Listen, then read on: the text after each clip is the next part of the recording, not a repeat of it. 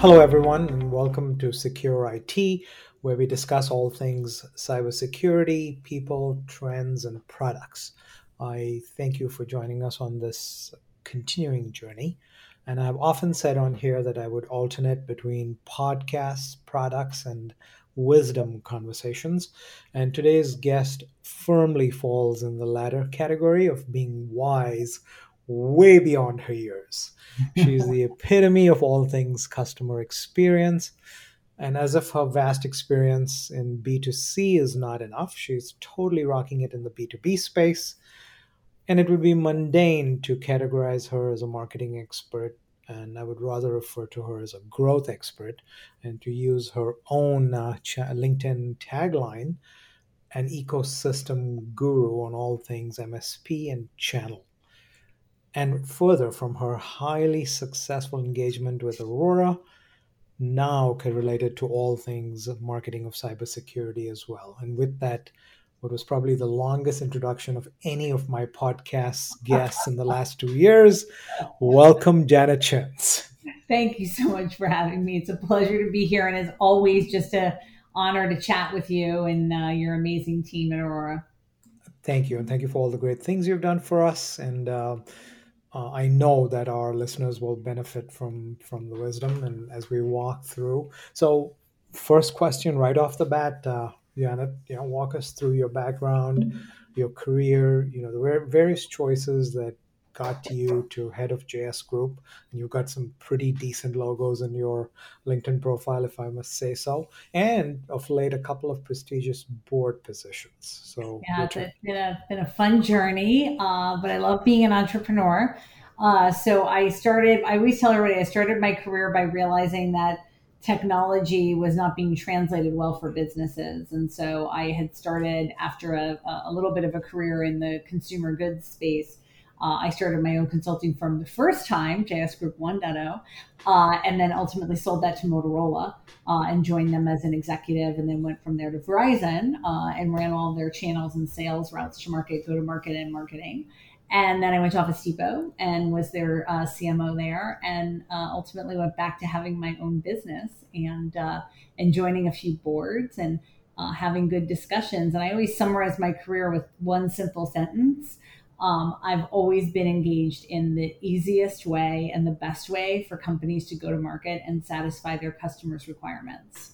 That's always been my focus um, throughout my whole career. And it's been just a great journey and just excited today to be here to talk about it.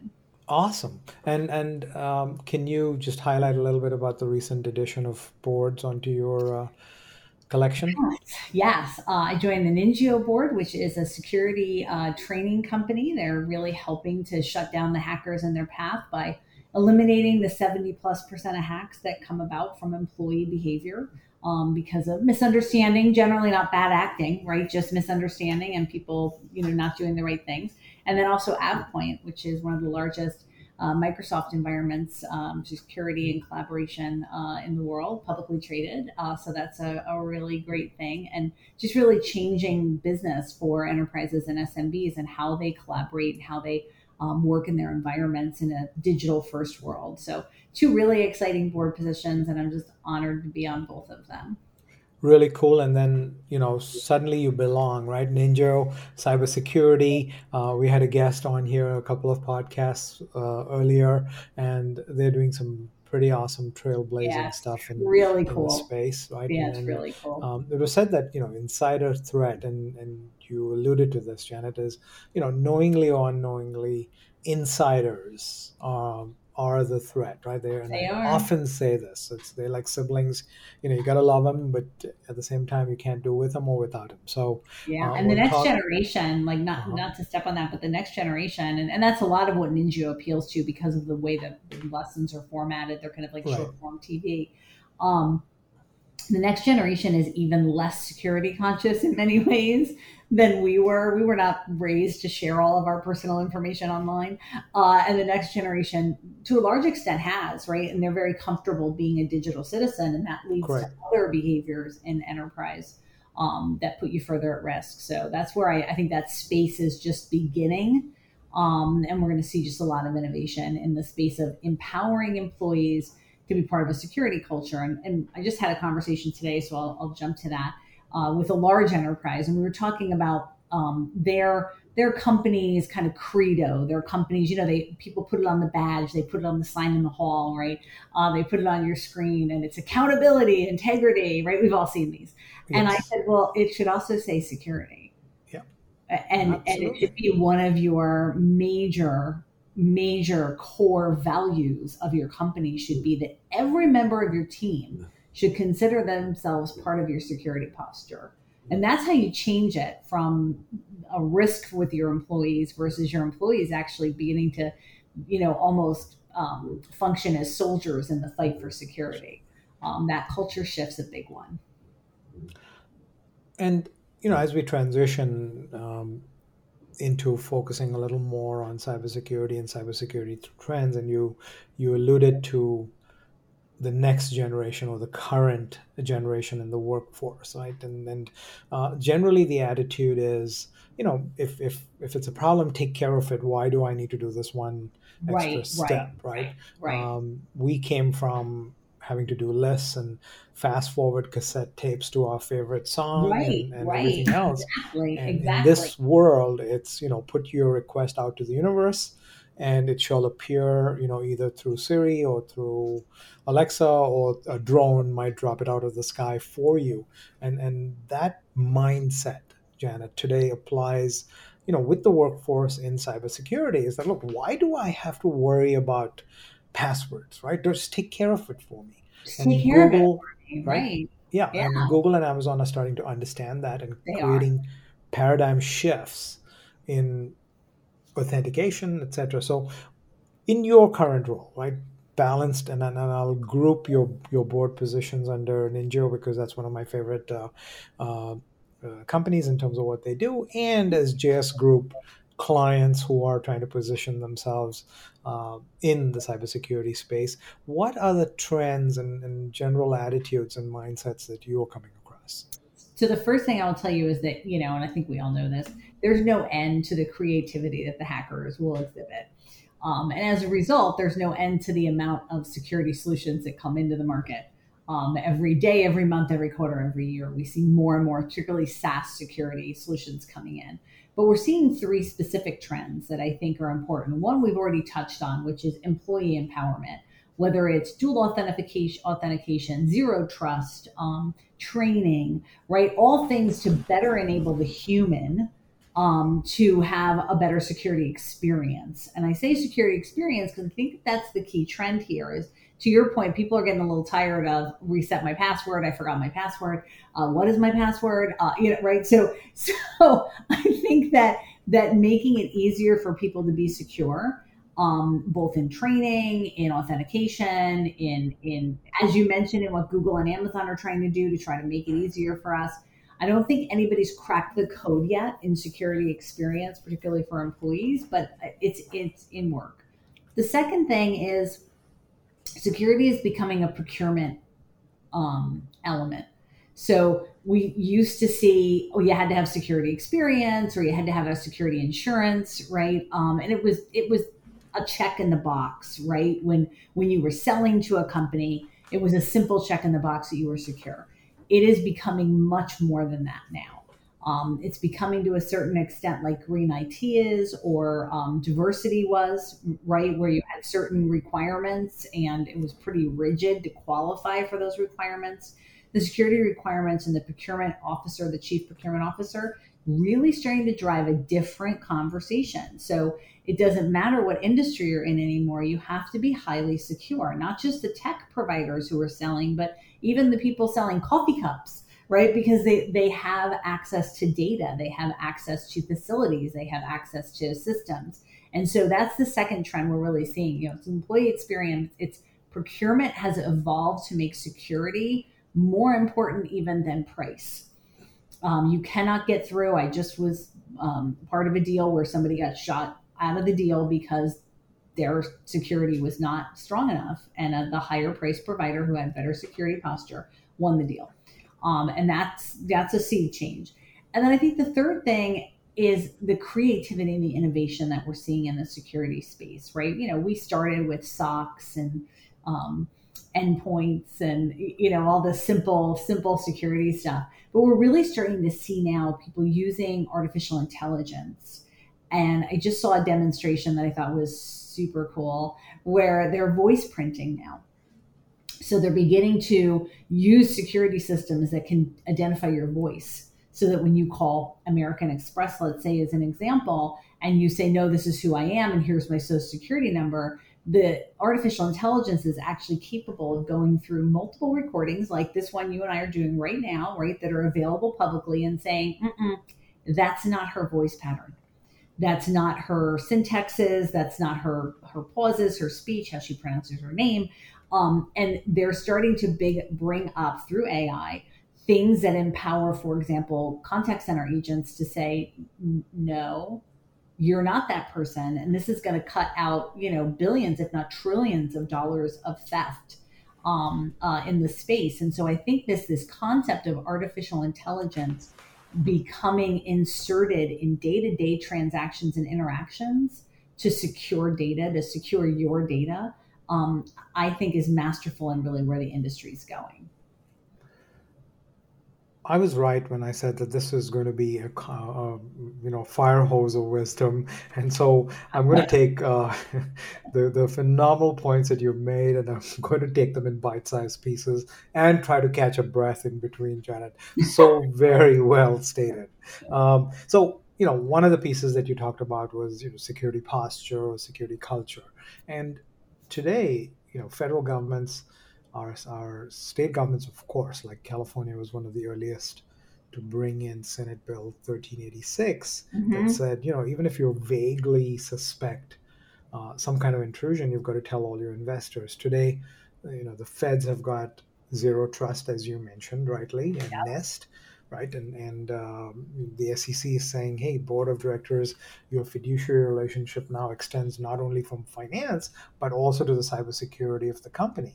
And uh, insurance companies, for example, are saying, look, uh, multi-factor is a thing of the past. It's like you know trying to wind up the cassette tapes with a little pencil, right? right. Um, uh, today, it's it's you know beyond multi-factor authentication, it's continuous authentication. You talked about yes. voice prints uh, with American Express.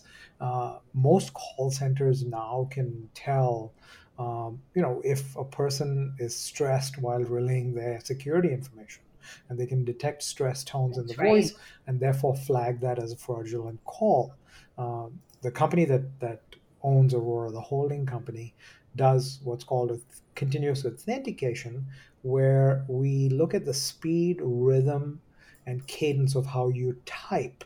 So each one of us has a very unique typing pattern and style and it you know the the the, the time between the first key depressed and the second key differs in milliseconds and they build using machine learning and artificial intelligence a fingerprint. So they know who you are at all times and every few seconds to check yeah i know you know this person is in fact philip and can continue on. Right, so right can continue yeah mm-hmm. right right. So continuous authentication is a big deal. Um, and you know last but not least um, in the zero trust world, uh, we're having, and this, you are a phenomenal guest to take this question, and this may not have been in our earlier prep conversations, but uh, on the cybersecurity side, we're saying zero trust, which is actually a terrible thing to say. It is. It makes you right? feel bad, doesn't yeah, it? Yeah. Right? Yeah. Mm-hmm. So, you know, what better than, than to ask the, the customer experience person the question? Uh, on the other side, I've got, you know, just near me and behind me, as you can see, probably about three dozen books that say one of the basic tenets to building teams and, and growing things and, you know, working together is guess what? Trust. So, you know, the IT guy puts on his, you know, his let me get motivated by the HR person hat and they talk trust, trust, trust. And then he goes to his job and he puts on his his uh, IT hat and it's all about zero trust, zero trust, zero trust. Zero trust, so, yeah. Conflicting times, seriously conflicting times. Seriously there is no, right? Um, and and as I transition to this next question, I want your comments on that, and then I will do part B of the the the question as to you know the things that are happening today in the cybersecurity world that and how employees uh, can better fit in this space. Yeah, and it's interesting because so many people talk about the customer experience, and I'm so glad you also mentioned the employee experience. Um, yep. um, I think we all know, right? Zero trust, you know, is that framework for security that requires all the users, whether they're inside or outside the organization's network, to be kind of continuously validated, authenticated, authorized, um, and have a validated security configuration and posture before they're granted or even keep access to applications and data. And while that makes a lot of sense for the CISO, that's a very difficult experience for the customer and the employee. And in fact, I was just reading some data from the National Retail Federation about how many people during their, you know, because we're starting to hop up to um, uh, shopping for the holidays, um, just simply do the forgot password or check out as a guest because they don't even want to be bothered with the simple act of right. remembering a passcode, right? True, um, true. Or remembering account details. And so they're checking right. as a guest and giving their brand new data every time. And yep. so I think we have this disconnect, if you will. It's almost a Venn diagram of disconnect, right? Where we all connect in the middle is we all would like privacy and we all would like our data protected. But in order to have our data protected, we have to sacrifice a lot of privacy. And and so what's happening in that Venn diagram in the middle is, hey, I want to protect my data, but then the customer experience, the employee experience, and the IT or you know corporate experience, those bubbles that are outside that middle shared value of I want to trust you with my data, I want you to trust that I am who I am, are getting larger. And so we're starting to see um, a real disconnect between the users, both employees and customers. And when you get that disconnect, what happens is people open doors. Sure. So what happens, you know, my gosh, we could go back a decade to the Target breach where they left a door open for the HVAC contractor because it was too difficult to keep letting the HVAC contractor in the system. And so what happens is we're seeing more and more DevOps caused hacks because the DevOps guys are the guys that hate that the most in the employee yep. experience because they're the ones that are they're changing code and oh my gosh, I got to re-authenticate, I got to re-authenticate, I have to go to a. I work with one client; they have specific machines that they have to use that only, they can only use those machines when they're making changes to code, right? And so what happens is those very smart people start to make workarounds, and workarounds are the end of trust and and so what we're really seeing is a culture shift that has to come where employees begin to believe that security is important enough to cause them the hassle. And an industry where we've seen this philip is healthcare. Healthcare insurance is very difficult and yet we've all accepted it because it's our health and it's important to us. Nobody has a great in- experience with their healthcare insurance um, but again we've accepted it because it's necessary for our, our long-term being and the trade-off is there. I think enterprises are going to have to get to the same culture and the same trade-off to actually achieve what they're trying to achieve in trust. Um, and, and, i think we're a long way from it. We are. Um, we probably need the equivalent of you know someone to invent the post-it note in cybersecurity all again because yes. there's a drive for innovation isn't there?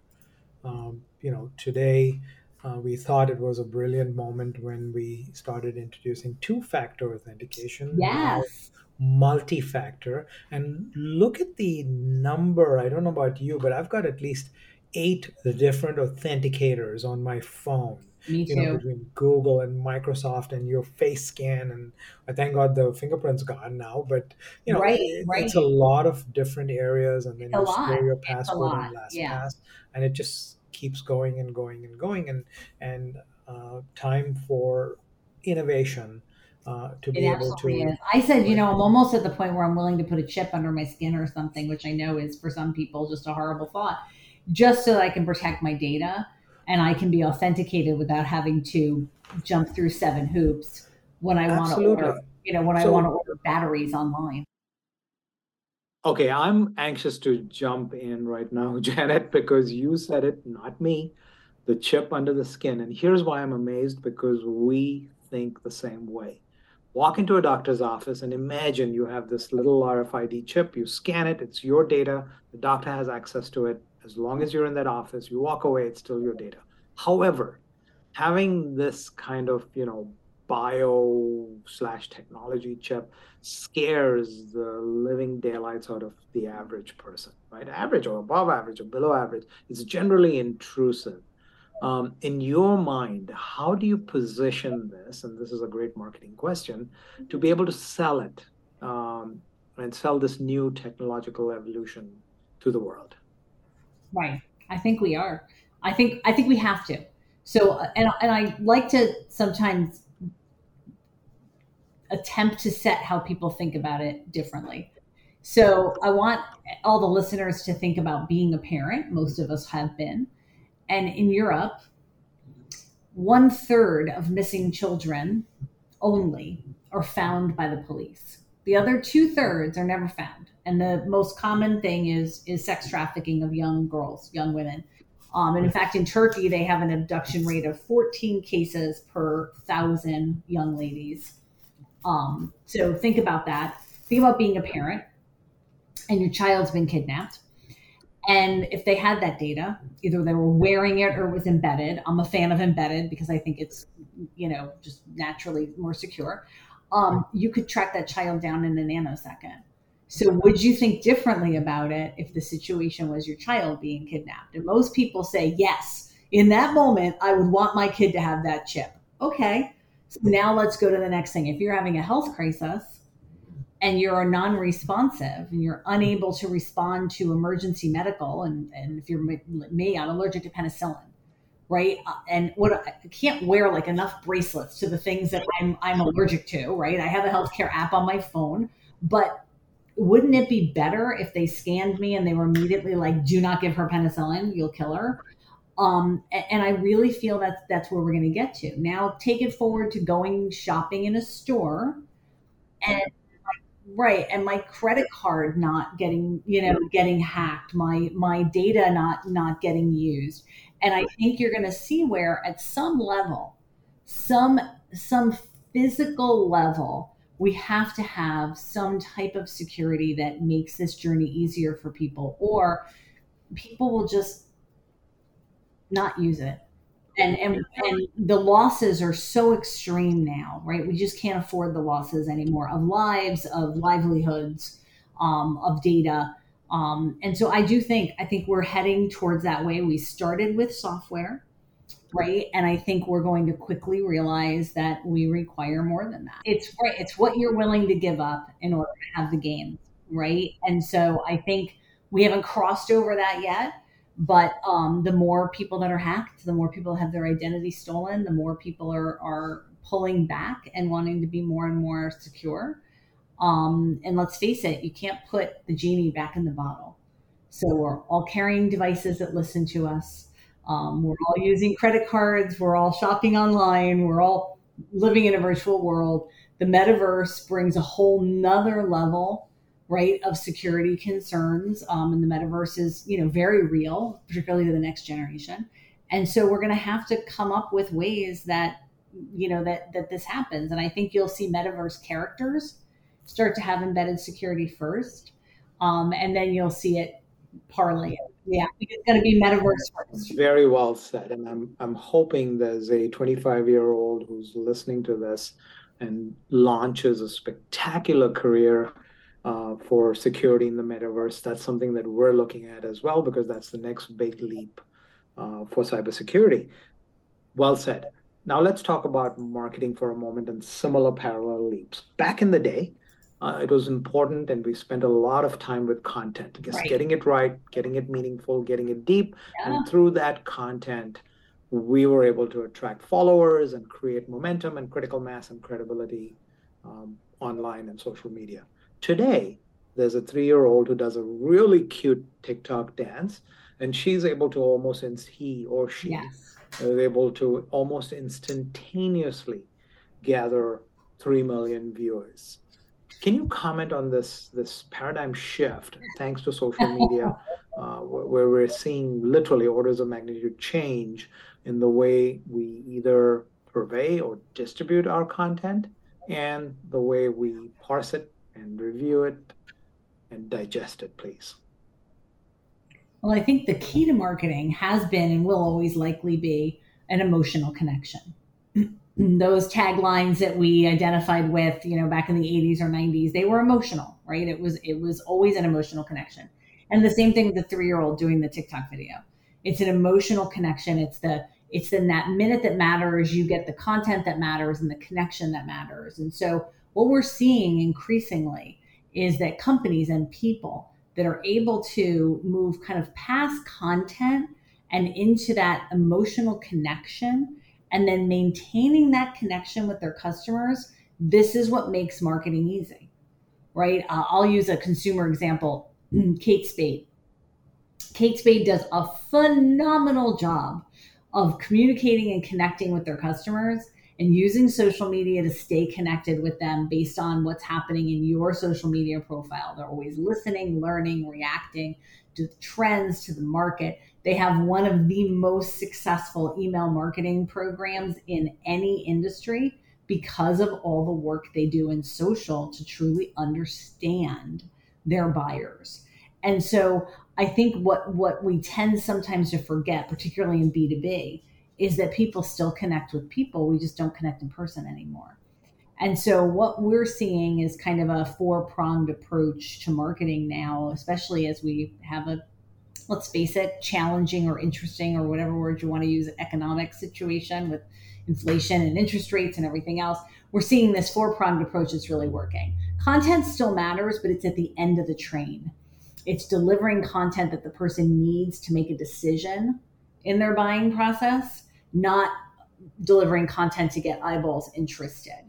And so what we're seeing is the personal connection is where where people are are really um, starting the journey now. The buyer's journey is starting with, hey, Philip is really interesting. I want to listen to Philip.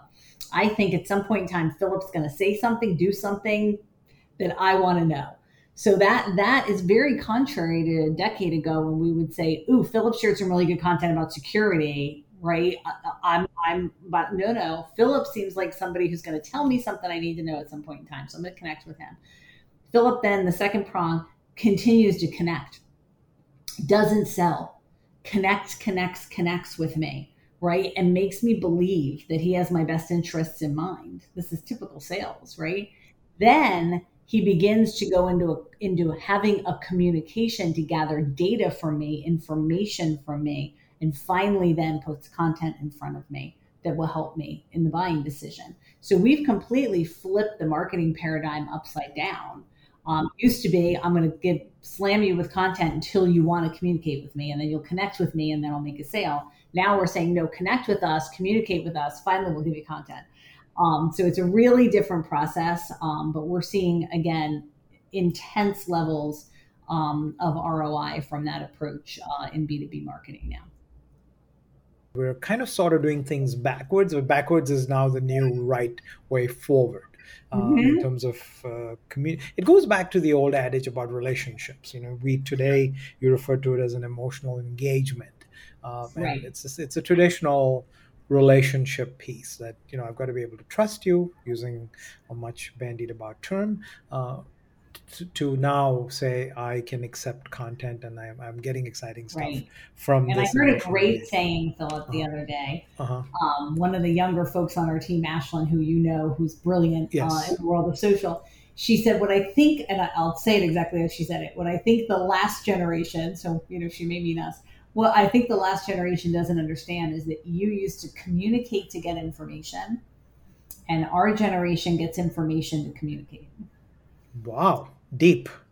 Deep. Very deep. I love it. Very We're going to use that as one of the taglines here, Janet. That's well mm-hmm. done. So well very, very deep, right? Uh-huh. So that it's a change, complete change, right, right, in, right. in how we engage. Yeah. So I'm going to flip back uh, a few pages in this conversation where you talked about the HVAC guy, and you know, hey, it's people. It's always people slipping up, and much like I say uh, in terms of uh, you know much used and bandied about uh, examples. Um, potholes and 30 year old marriages okay? Um, you know there's a pothole on the street and the first day you're all fired up and you start writing letters to the city. By a week later you know you just work your way around it. And a year later there's a guest that says oh my gosh look at that pothole right? And you go oh my gosh yeah. But i just gotten used to it. And and you know same thing you know you're you're married you're excited and everything's putting on your best behavior. 30 years later you just toss stuff outside the laundry basket etc etc too much information for you janet but you get my point point we as humans get complacent um, yes, we do. That's what probably yeah. led to the HVAC door being left open with the with the with the target breach. And so I want to put this in context to marketing. We know what we need as customers and your clients, right? We know, but the reason that you are effective is that you know you coach us past that complacence. I can't wake up every morning. I can do it for about a week. I'm much too ADD to go say hello to whatever 5000 followers every day and click and you know share and and be bright-eyed and bushy-tailed uh, for 15 minutes that linkedin demands um, right. how do we how do you address this so we do it for people so you know we always say we're a better you online than you would be um, and I think there's nothing wrong with outsourcing. We outsource to a CPA to do our books. We outsource to a marketing firm to do, you know, content work. We outsource things all the time. And so I think we have to we have to really think about can we outsource our brand? And for some people that's going to make them nervous. Sure. Right? You know, outsource my personal brand. I don't want to do that. And for other people, they understand that it's just an extension and that there's controls in place. And so we actually, for people, we will do an intake process. We will rebuild their profile. We will um, give them content that they get to approve. We will engage. We will capture the connections. We will create the enthusiasm uh, uh, for the person, um, and and really help them to get there. And and I think just like that chip we talked about, you just have to come to an understanding that it's not wrong. Right. Right. If it right. works for you, it's not wrong, and yep. it's not inauthentic if you're you know um, making sure that you have some supervisory capacity over what the person is doing. But it is how you have to communicate now. And most ceos like yourself are not going to have the time to do that on a daily basis and yet we need to. We can't have the company's brand be the only person out there having a conversation. People don't communicate whether you love or hate them people don't communicate with with tesla or twitter they communicate with elon musk True. People don't communicate with Facebook; they communicate with Zuckerberg. Yep. Right. You're, you're, so, you're absolutely right. We all want to belong. Right. We all want to be the person, and and right. that that's what gives the lift to that brand. Bezos and Amazon. You know, you could go on and on. And so you have to be the lift for that brand. It's your job. The shadow as a leader that you have to cast now includes casting that shadow on social media and being somebody that people are willing to follow and that people want to have a conversation with and helping your company's brand get out there. Love it. Well said. You know it's basically i i own the car that elon made right? It's it's one degree of se- separation. Right. i belong. Yep i got I it well said. Very well said. Um, great conversation and you know sadly the last question i'm having way too much fun here janet is about you know so we bookend this and someone recently commented about the fact that this podcast is different because it's more about the person behind the product um, and we've had some greats here, you included, who talked about being influenced by their parents, and you know how uh, we had one guest from Microsoft whose dad worked at Rolls Royce, and you know he brought that sense of perfection uh, into the products that he was creating for cybersecurity. So um, I love that. I thrive on that. It's about the people that then make the product, and it's a great transition from what you just said. Right? It's about the people. It's not the company. Right. And so, in closing um, let's talk about you, relationships, you know, human influences on your career, family, mantra, core values, and last but not least, Star Wars memorabilia. I think it might all start with the Star Wars. No, I'm kidding. Um, so you know, I I am very proud to have been um, the daughter of lost both my parents, but to have been the daughter of two people that worked very hard and were very professional. And my dad was a huge influence for me because my dad was handicapped. My dad had polio. My dad was Native American. Um, he got polio after there was vaccines because unfortunately they didn't get the vaccines. Um, and my dad was handicapped, and my dad never acted like somebody who had a disability. And so his lesson was always if I can do it with one leg, um, you can do it with, you know, your able bodied person. Wow, and he just never accepted an excuse of I can't. And he used to say, No, you're just saying I won't. And so I've really always taken that with me. There's no can't, there's won't. And sometimes, and I learned this lesson from him and my mom, sometimes I won't is a good thing to say. No, I won't. Right. right? I won't. But I can't um, is a bad thing, right? It limits sure. you. Sure. Um, and so I really, you know, carried a lot of inspiration from the two of them into my career to just be tireless and never give up. The second thing I will say is um, now I find my kids to be very influential. My kids are adults, um, both highly functioning uh, adults. And I find the conversations I have with them are changing my perspective again, right? About what work means, um, about how digitization affects them, about how social issues affect them. Um, you know, I've watched my daughter vote with her feet uh, for companies that didn't align with her values, right? right. Didn't align with her core values. Right. Um, and and and giving power to that conversation has been just really, really um, influential. And so, someone asked me last week what I thought those core values were. So I'm glad mm-hmm. that you know, between all those family and a great husband and a great right. dog, I have a great puppy too. Um, I think it comes down to you know hard work. Yep. Um, I've always outworked them, and so I've always out earned them. Um, is the statement I always tell people: you outwork them, you out earn them. Um, mm-hmm. so hard work has been kind of the bedrock of of my existence. Um, but putting your family first has been my other core value. So while I'll work hard um, and to get what I get, I don't. I've never expected anyone to give me anything, which I think has served me well um, I also have always put my family first and made decisions based on my family being first. And so when I think about the core fam values, when your family's first, it's it's love and respect and inclusion, um, and and things that you want to be as a good leader.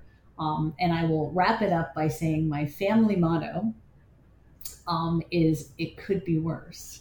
So to every challenge we've ever faced as a family, we've always had the um, the feeling that it could be worse. We're actually very blessed, and the situation could be worse, and so we're going to get through it together, right? Um, and and I think that's important. Beautiful words. Thank you. Thank you very much, Janet. Ladies and gentlemen, thanks for joining us on this episode of Secure IT as I continue the discussion with customers, vendors, end users and employees, helping us to learn from their insights and knowledge and from their experiences. Make sure to follow this podcast for free on Google Podcasts and wherever podcasts are hosted. Do DM me on LinkedIn or Twitter with feedbacks, questions, comments, or kudos. Thanks again, everyone, and see you next month.